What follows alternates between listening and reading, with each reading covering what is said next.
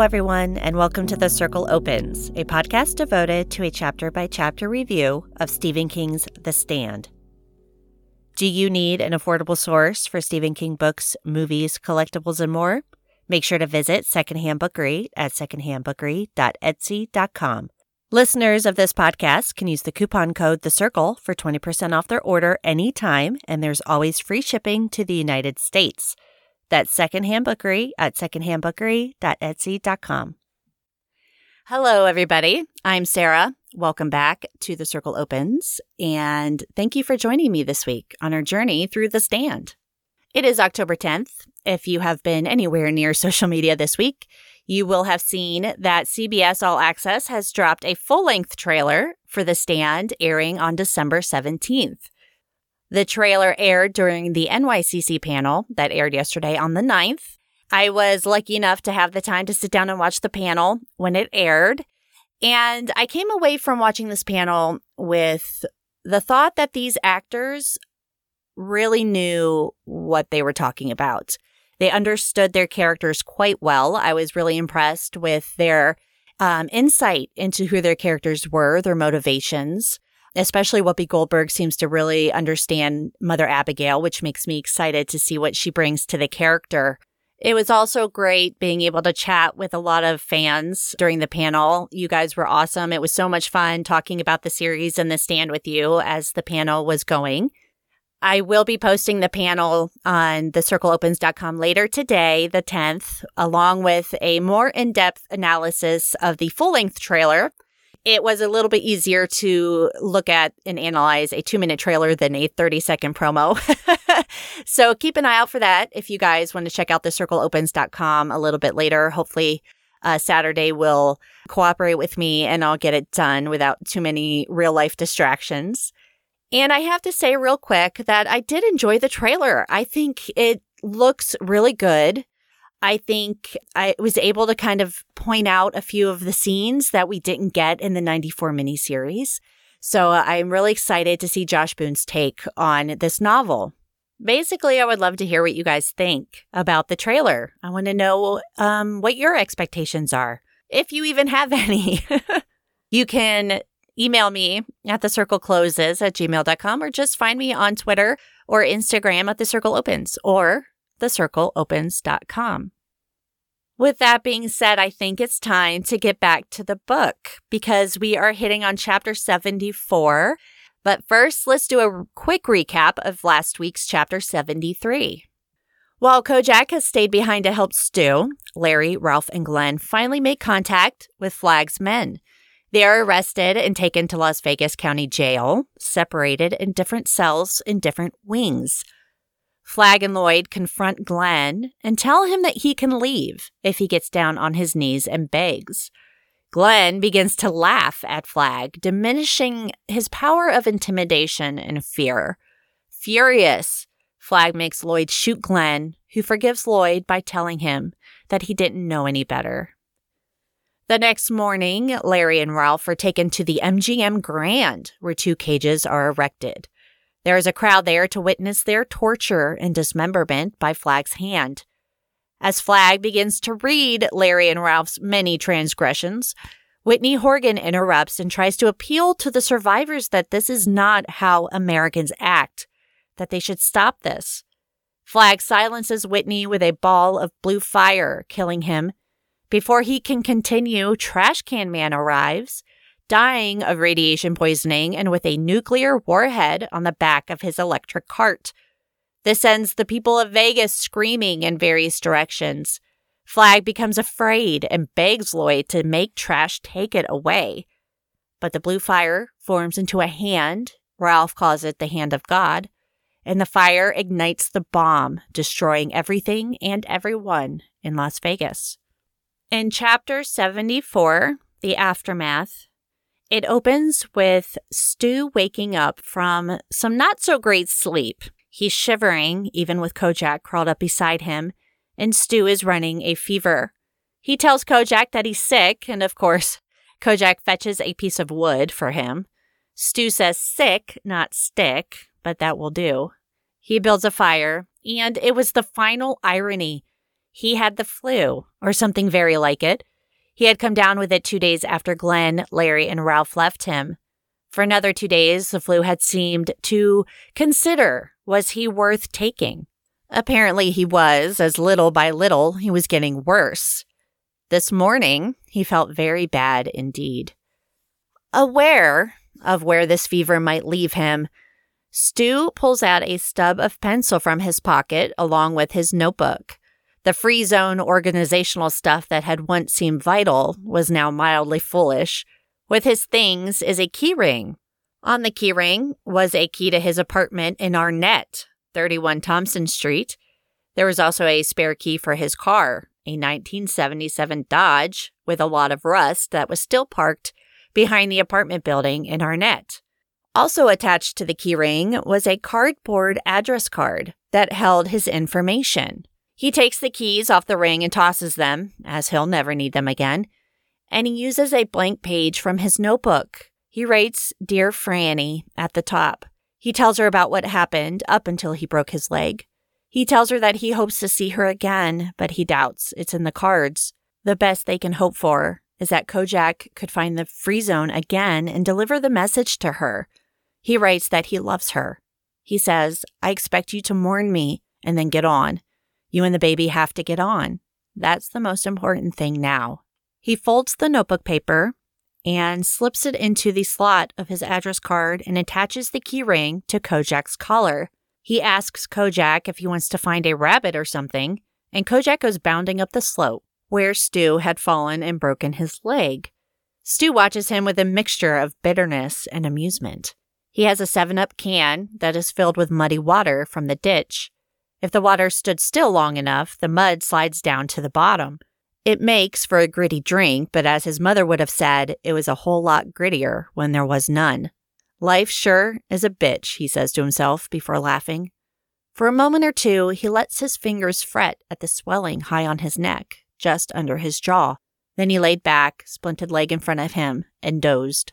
About an hour later, he wakes to feel the ground moving under his hands. Is it an earthquake? For a moment, he thinks it's the delirium from the fever, but then he sees the dirt sliding down the gully. There's a faint, dull thudding sound, and it seems to push its way into his ears. A moment later, he's heaving for breath, as if most of the air had been pushed out of the gully that the flash flood had caused. Kojak is above him, whining, staring west toward Nevada. Stu calls for him in a panic, and Kojak comes down the slope and joins him, though he's still whining and he's trembling. Stu realizes that he needs to see what happened. He has to. So he starts his trek towards the eastern edge of the gully. It's a little steeper, but there are more handholds. He really hadn't seen the point of trying to climb up there three days ago, but now he had to get up there. He had to see.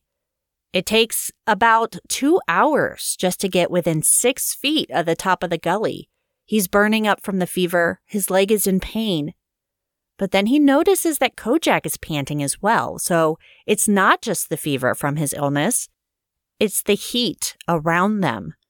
Overhead, a squadron of birds suddenly flocked, wheeling aimlessly and squawking. They feel it too.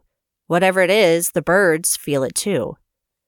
Eventually, Stu finds himself stuck, and underneath him, the earth was beginning to shift. He slipped an inch, trying to grab for purchase with his hands, his broken leg thudding heavily as he had not thought to bring Glen's pills with him. He starts to slip some more and more until he calls out miserably for Kojak. Of course, Kojak responds, and Stu is able to put his arms around the dog's neck, not really expecting to be saved, but only grabbing what was there, to be grabbed like a drowning man. And then the dog begins to move upward, digging for inches. Stu can feel Kojak's breath panting like an air compressor. When he opens his eyes, he sees they are nearly to the top of the gully. Kojak's head was down, his back legs were working furiously. He gained four more inches, and that was enough. Stu is able to let go of Kojak and gra- grab the outcrop of the paving two fingernails peeled back like wet decals, and he cried out from the pain. But then he's able to pull himself up, and he lays on his back on the surface of I 70. Slowly, Stu sits up and he looks west.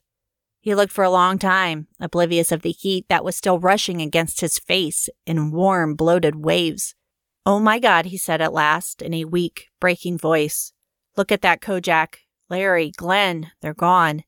God, everything's gone. All gone. The mushroom cloud stood out on the horizon like a clenched fist on the end of a long, dusty forearm. It was swirling, fuzzy at the edges, beginning to dissipate. It was backlighted in sullen orange red as if the sun had decided to go down in the early afternoon. The firestorm. They were all dead in Vegas. Someone had fiddled when he should have faddled, and a nuclear weapon had gone off. And one hellish big one from the look and the feel. Maybe a whole stockpile of them had gone. Glen, Larry, Ralph, even if they hadn't reached Vegas yet, even if they were still walking, surely they were close enough to have been baked alive. Close beside him, Kojak whimpered unhappily. Fallout. Which way is the wind going to blow it? Did it matter? Still, Stu decides that he needs to update his note to Fran with what he had seen. Especially if the wind blows east, it could cause them problems. But they need to know now that the Dark Man is dead. They need to know Las Vegas had been vaporized and the people along with it. But not just yet. Climbing had took a lot out of him and he was tired. The sight of the mushroom cloud had exhausted him even more. He feels no jubilation, only dull and grinding weariness as he lays down to the pavement. His last thought before he sleeps is how many megatons, but he doesn't think anyone would ever know or want to know. When he wakes up again, it's after six o'clock. The mushroom cloud is gone, and the sky is an angry pink red, like a bright wheel of burnt flesh. He rolls into the breakdown lane to rest, exhausted all over again because the shakes were back and the fever. He knows his temperature is well over a 100 degrees. Kojak comes out with a rabbit in his jaws and he lays it at Stu's feet, waiting to be complimented. Stu tells him he's a good dog and then realizes that Kojak has gotten used to their routine. He's waiting for Stu to tell him to fetch. So Stu does, and they build another fire and split the rabbit, although Kojak gets more this time than Stu because Stu simply doesn't have the appetite. This seems to worry the dog, but it doesn't stop him from eating the rest of the rabbit. Afterward, Kojak goes back into the gully and returns with one of Stu's blankets. Stu hugs him and tells him he is some kind of dog. Kojak is thrilled to hear it. They move closer to the fire and sleep uneasily. Stu is feeling delirious and he starts calling out into the night. This does worry Kojak. He whined uneasily. The man was sick. He could smell the sickness, and mingling with that smell was a new one, a black one. It was the smell the rabbits had on them when he pounced. The smell had been on the wolf he had disemboweled under Mother Abigail's house in Hemingford home. The smell had been on the towns he had passed through on his way to Boulder and Glen Bateman. It was the smell of death. If he could have attacked it and driven it out of this man, he would have. But it was inside this man. The man drew in good air and sent out that smell of coming death, and there was nothing to do but wait and see it through to the end. Kojak whined again, low, and then slept. When Stu wakes again, he understands that he's dying. He calls the dog over, takes the address card from the keyring, and updates it, telling Fran what he saw in the west. When it's dark again, Kojak brings him a gopher for dinner. They both eat, although later Stu throws it all up again. But he tells Kojak that when he dies, he wants Kojak to go back to Boulder and find Fran. Kojak wags his tail doubtfully. Stu then sleeps fitfully again, but then there's a sound in the darkness that wakes him up. Something was coming up the embankment from the washout. Kojak wakes up facing the gully and growling deep in his throat, rattling pebbles and stones. Someone, something coming up. Stu tries to sit. He thinks that it's him. He was there, but somehow he got away. Now he's here, and he means to do me before the flu can. Kojak's growling gets deeper and his hackles are up, but then there's a familiar voice that pleases Kojak. It's a voice that recognizes the dog as well. Stu thinks it might be a trick, but Kojak is too excited and he's jumping around the dark figure. Stu calls out who's there, and the response? The response? Well, it's Tom Cullen, that's who. My laws, yes. M O O N, that spells Tom Cullen. Who's that? Stu responds and tells Tom, It's so good to see you. And then he faints. On the morning of October 2nd, Stu finally wakes up again. Tom had built a big bonfire and had wrapped Stu in his sleeping bag and blankets. Tom himself was sitting by the fire and roasting a rabbit. Kojak lay contently on the ground between the two of them. Tom had grown a beard, and he hardly looked like the man who had left Boulder for the West five weeks ago. His blue eyes were happy. Tom is very excited to see Stu. He notices that Stu had hurt his leg and goes off a bit on a tangent about when he broke his own leg. He got whipped by his daddy before he ran off with Dee Dee Packalotte. Tom also has fresh water, and Stu drinks it way too fast before throwing it all up again. Stu explains that he broke his leg a few weeks ago, and he explains that he's very sick with fever. He asks Tom to go look for a first aid kit in some of the abandoned cars down the road, something with aspirin. Stu has so many questions to ask Tom, but for the moment, he can only focus on his fever. He also asks Tom to look for camping equipment just in case. Tom agrees, but then he asks Stu, How was Nick? He says, I've been dreaming about him. In the dreams, he tells me where to go because in the dreams, he can talk. Dreams are funny, aren't they? But when I try to talk to him, he always goes away. He's okay, isn't he? Stu tells Tom that he can't answer that right now. He just needs the aspirin first, and then they can talk. Tom agrees, although he looks fearful now, and Kojak follows Tom down the road. Later, Tom wakes up Stu with a first aid kit, where inside there are band aids and a big bottle of Anacin. There was some camping equipment, but no tent. He did find a sleeping bag. He also found a half a dozen foil packages of freed dried concentrates eggs, peas, squash, dried beef. Tom agrees to go look for something to boil water in, but first he needs to know about Nick. Stu is gentle when he tells Tom that Nick is dead almost a month ago. It was a political thing, assassination, I suppose you could say. Tom cries, but admits that he knew Nick was dead. He just didn't want to think he knew, but he did. Tom says he kept turning away, turning his back and going away. Tom says that Nick was my main man. Stu knows that, and he understands, but Tom just knows that he'll see Nick in heaven again. Tom will see him there, and he'll be able to talk, and Tom will be able to think. Tom knows that it was the dark man who killed Nick, but God fixed that bad man. Tom saw it. The hand of God came down out of the sky. Stu asks Tom what he knows about the judge, and Tom explains that the judge was shot dead in Oregon, but he doesn't know what happened to Dana. They saw each other, or at least he thinks that they did. He saw Dana, but he's not entirely sure she saw him, and if she did, if she knew it was Tom. But he had not seen her since. He returns later with a pot from a U-Haul that he found down the road. Apparently, someone was fleeing the superflu with all of their worldly possessions. Much good it had done them. Later that night after supper, he and Tom go to sleep with Kojak between them. The next morning, Stu tells Tom that they need to drive. But first, they need to find a car. He needs to get some medicine, or he's going to die. Tom doesn't know how to drive a car. Stu knows that, and he knows it's going to be a chore for him because not only is he sick, but he broke the wrong leg. Stu explains what the problems are going to be. They need to find a car that will even start, one that has some gas and preferably an ignition key. Stu has no idea how to hotwire a car. Tom agrees because he wants to go back to Boulder, and they start making a travois. They make it out of the sleeping bag, and Tom is able to pretty much pull Stu down the road.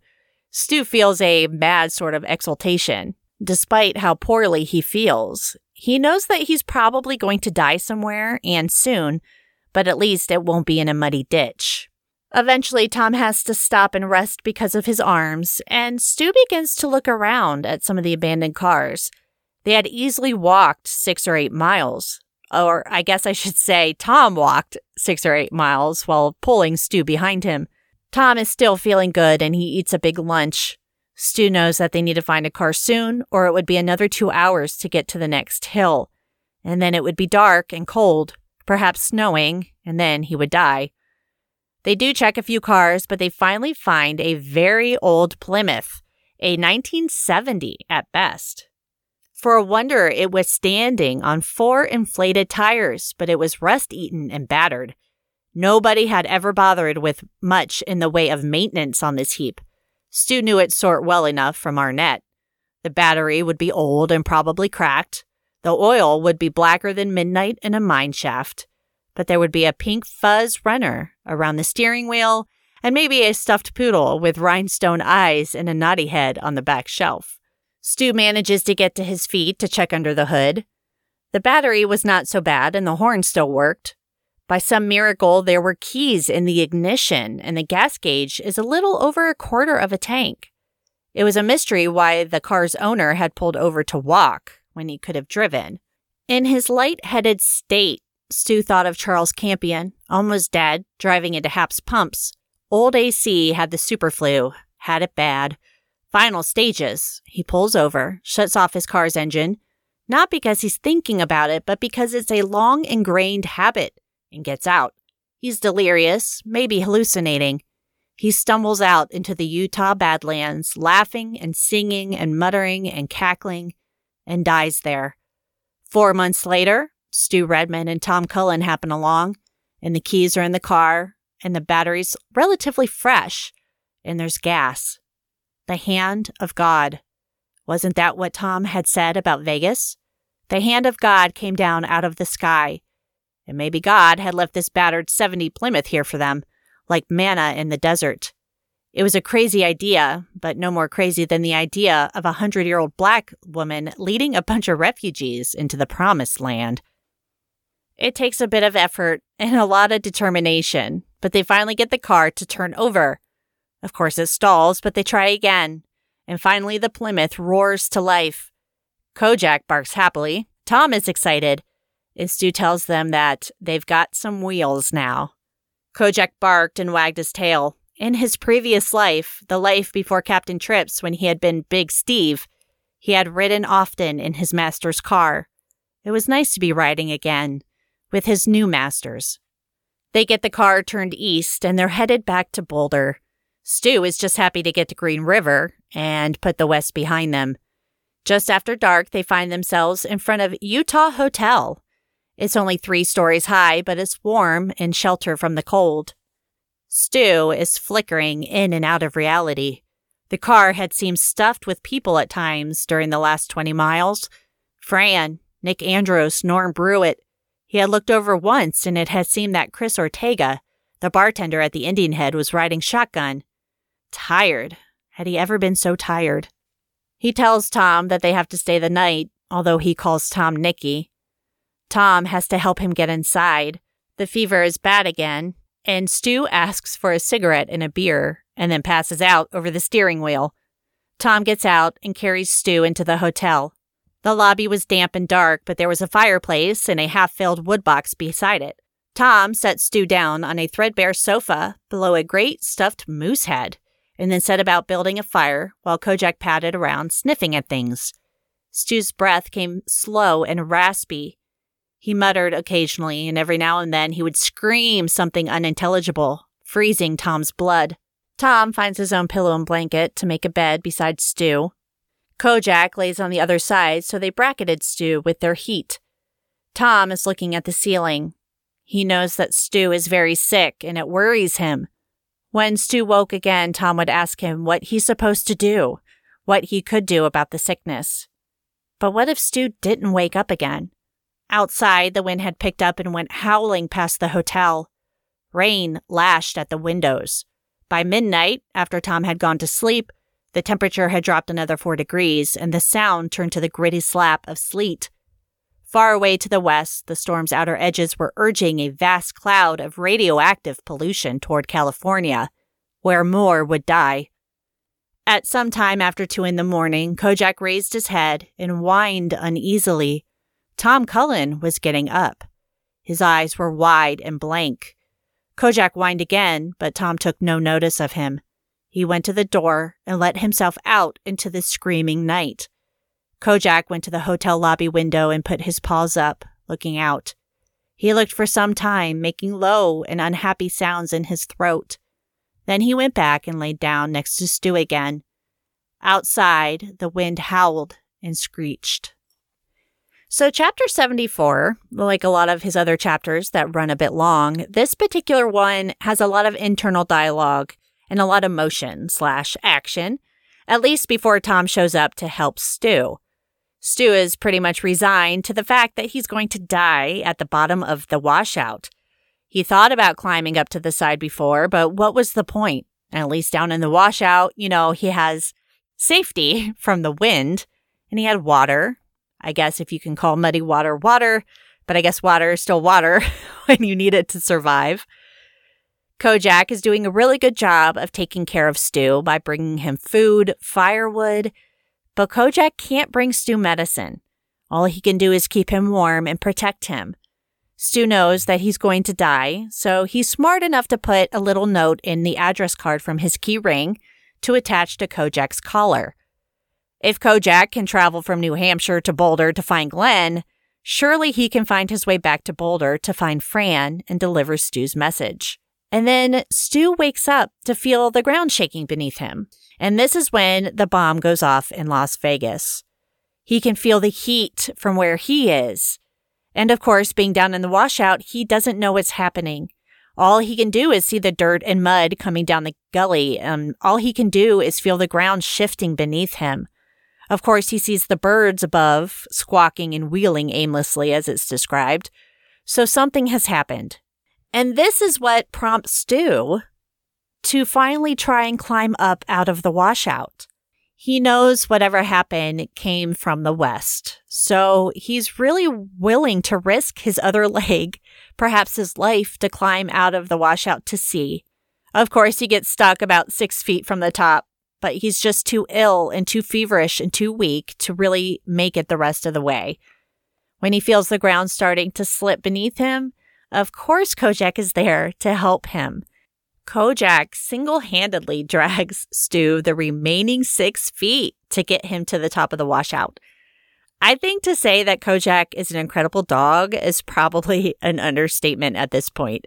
He seems to know exactly what Stu needs without Stu really needing to say it. Or, you know, he knows that one word means bring food or fetch means to bring wood. Kojak knows that Stu needs the heat at night, so he lays beside him. I think Kojak knew that if Stu fell the rest of the way down the gully again, he would probably break his other leg, or that would just be it. That's, that would be where Stu dies.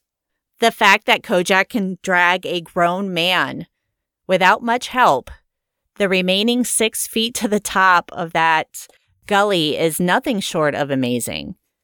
And this is where Stu sees the mushroom cloud. He is now aware of what happened in Las Vegas. He knows everybody out there is gone, vaporized, no doubt, including his friends, Ralph, Glen, and Larry. Um, even if they hadn't reached Vegas yet, they would be close enough to have been killed along with everybody else. And Stu knows that he needs to make sure that Boulder is aware of this too. So he does the smart thing by updating the note to Fran. He wants them to know that the threat is over. Vegas has been vaporized. Although there's still the threat of the radioactive pollution because it depends on which way the wind is blowing. And this is really like a parallel to the beginning of the novel. It circles back to the beginning when Campion is getting his wife and daughter ready to leave the army base after Captain Trips is accidentally released into the world.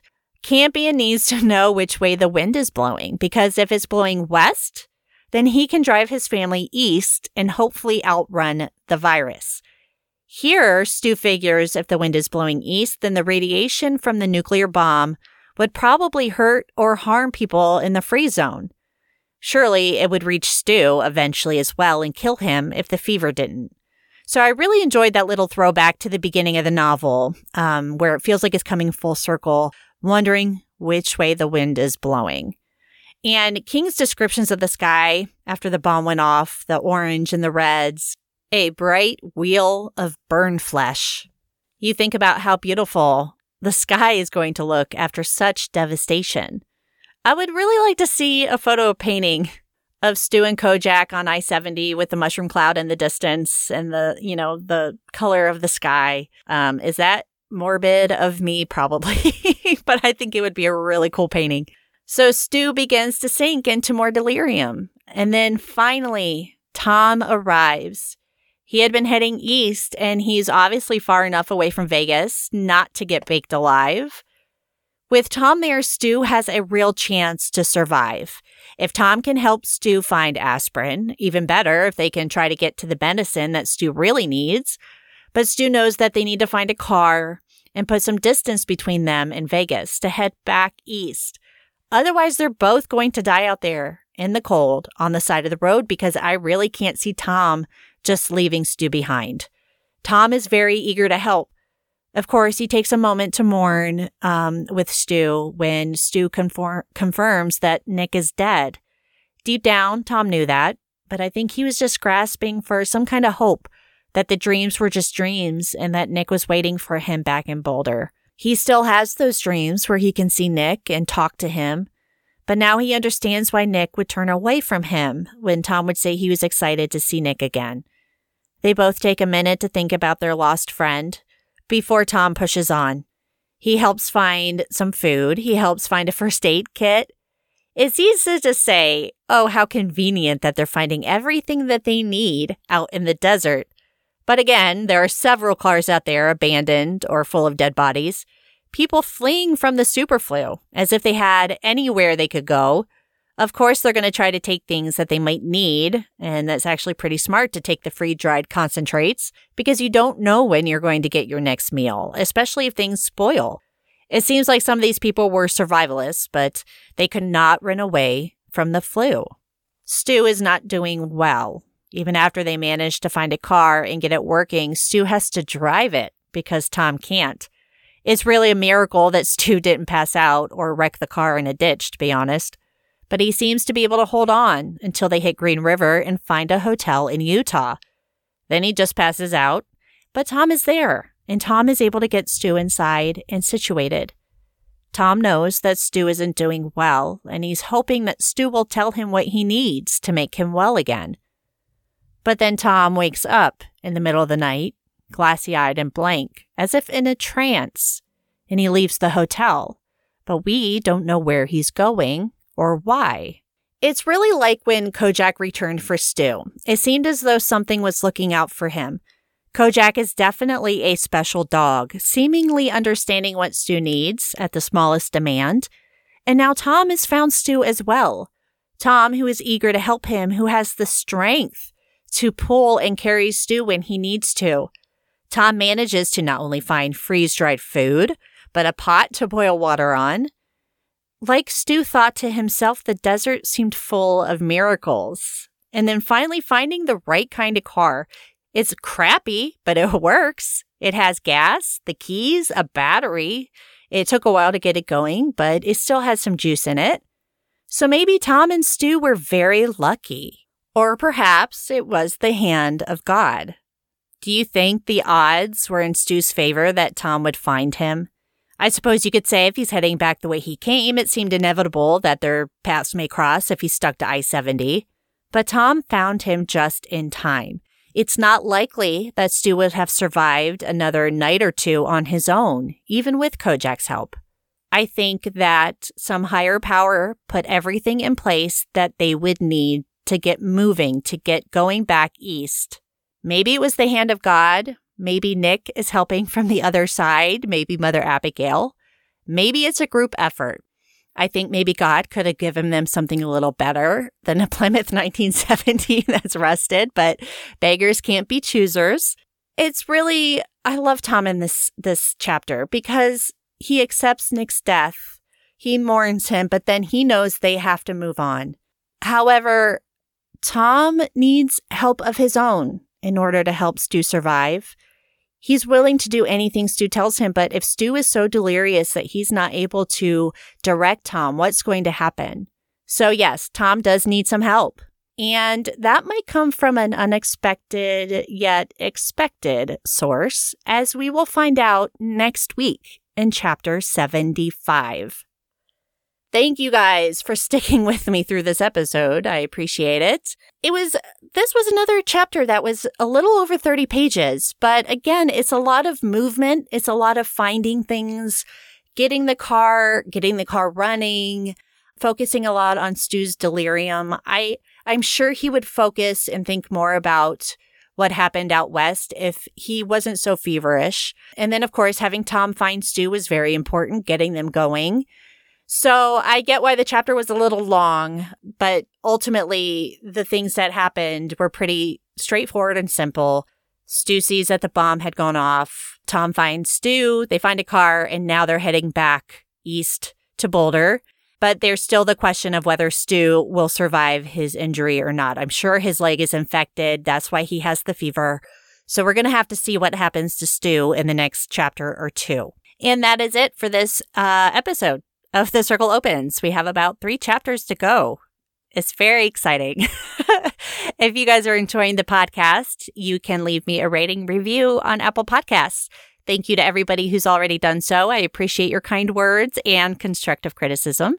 And if you want to get a hold of me, again, you can reach me at the circle closes at gmail.com, or you can reach me online at thecircleopens.com or on social media at thecircleopens.com. I hope you're all staying safe and healthy with that being said, you guys, M O O N, that spells see you next week.